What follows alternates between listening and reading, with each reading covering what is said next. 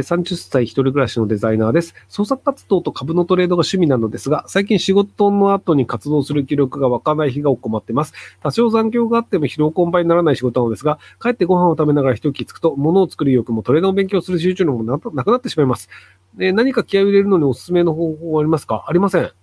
必要なのは気合ではありません。あの、結局、その、生きてる時間を何に使うかっていうので、例えば、牛尾さん、まあ今、スパチャ1600円払ってますけど、あの、どうでもいいワイン飲んでるおっさんの YouTube とか見て時間を潰してるじゃないですか。これ人生にとって無駄です。なので、その、じゃあ YouTube を見るとか、ソシャゲをするとか、その無駄な時間をどんどん削ることによって、自分が本当にやりたいことに時間を使うことができるので、なので、何に時間を無駄にしてるのかっていうのをちゃんと理解した方がいいです。で、最近の iPhone とかだと、あの、その、自分が使ったアプリの時間が表示されるんですよ。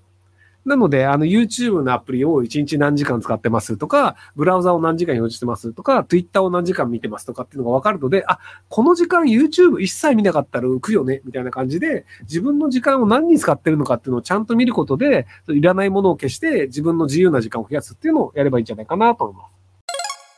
えー東南アジアに試しに部屋を借りてリモートで仕事をしてたのですが、問題なく進めました。せっかくならば英語の通じる東南アジアの国に住んで英語を話せるようになろうかなと思ってますが、米国、英国、英語とやっぱり違いますか？違います。え日常英語が弾ける、話せるとであれば、東南アジア英語でも問題ないでしょうかあ、問題ないです。仕事での実際費用的に英語本場より東南アジアがいいなと思ってます。あ、全然問題ないです。あの、基本的にはその、えっと、アメリカの人たちとかイギリスの人たちにネイティブレベルだよねと思われたいかどうかで、別にそれ思われる必要ないなと思って、意思疎通ができればいいよねというレベルであれば、東南アジアレベルの英語で何の問題もないです。一応僕あの、アメリカので会社を持っていて、もう7年、8年か。8年間やっていて、んで、スタッフに日本人はいないので、基本的には全部英語でやり取りしてるんですけど、まあ、問題になったことないです。なので、あの、まあ、別に僕、その、ネイティブの人から見たら、いやいや、こいつ片言やんっていうぐらいなんですけど、でも別にそれで困ったことがないので、なので、なんかその、えっ、と、要は、なんかね、日本人はね、日本人の映画の、英語の上手い下手を言いたがるんですよ。で、インド人とか、まあ、インド、インドの公用語、あの、英語なんですけど、インド人の英語とか、ひどいんですよ。まあ、まあ、僕が言うのもなんなんですけど、あの、いやいや、それ、インド人以外通じなくね？みたいな発音とかで、平気で言うんだけど、もうしょうがないからみんなインド英語に慣れちゃうんですよ。なので、あ、インド人ってこういう英語の仕方するよね、慣れてしまう。で、シンガポール行くと Singlish って言われて、やっぱりそのシンガポール英語があったりするんですよ。で、最近その世界の後に広く置いてきたで、あの、アフリカの人の英語とかも、あの、一応見てる人なんですけど、やっぱりちょっと違うんですよ。でもな、別何の問題もなく彼らはそれで型の会話をしてるんですよ。で、ヨーロッパの人たちも、やっぱりその、フランス人の喋る英語とか、ドイツ人の喋る英語とか、やっぱり癖があるんですよ。でも、そんなもんだよねっていうので、あんまり気にしないですね。マレーシア英語とか、マレーシアの人って、あの、英語の最後になんとかラーってつけるんですよ。そうそう、そう、I, have something ラーみたいな、なんかな、なぜラーをつけるみたいな。あの、最後にラーをつける、あの、英語を喋るやつはお前ら以外にいないぞとか思うんですけど、でもなんかね、ラーをつけるとか、まああるんですけど、でも別にそれで問題起きないんですよ。なそんなもんなんで、なので、ひとまずその、東南アジア英語でマスターして喋れるようになるって方が先じゃないかなと思います。で、なんかその、要はその、えっ、と、アメリカの外資系の会社にちゃんとしたビジネスマンだと思われたいのであれば、その、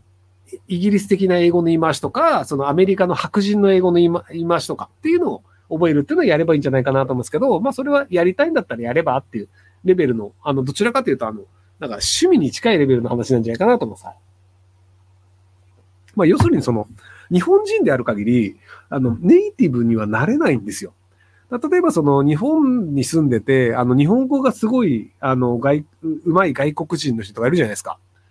なんかボビー・オロゴンさんとか。で、あの、じゃあアグネスちゃんさんとか、ケント・デリカットさんとか。でもやっぱ、どう聞いても、あ、この人外国人だよねってやっぱわかるじゃないですか。だまあ最近あの、あの、パトリック・ハーランさん、パックンとか話してたんですけど、パックンも、やっぱ日本語すごい上手いし頑張ってるんですよ。でも、あの、やっぱ聞いたら、あ、この人日本人じゃないよね。外国人だよねってやっぱわかるじゃないですか。ただあのね、ネイティブになるは基本不可能なんですよ。まあもちろんその、あの、その子供の頃にそのネイティブ、要はさ、アメリカずっと住んでからネイティブとあの、見分けのつかないような言葉を喋る人っていうのはたまにいるんですけど、やっぱりそのどこかであの、その、第二言語、第二外国語として覚えると、やっぱりその完全にネイティブと同じような発音とか、ボキャブラリーになるのは、ほぼ不可能なんですよ。えっと、たまにあのね、ものすごい天才で、あの、できる人もいるんですけど、あの、そういう人はまあ別にしてね。なので、基本的にはもうネイティブにはなれないから、ただ自分の意思がちゃんと伝えられたらいいよねっていう範囲内で話せればいいんじゃないかなと思いますけどね。えー、58歳女1、こなし無職、このまま逃げ切れるでしょうか？預金5000万。年110万贈与受けてます。預金5000万なら何の問題もないと思うので、あの、地方で安い家賃のところで楽しく暮らせばいいんじゃないかなと思います。はい。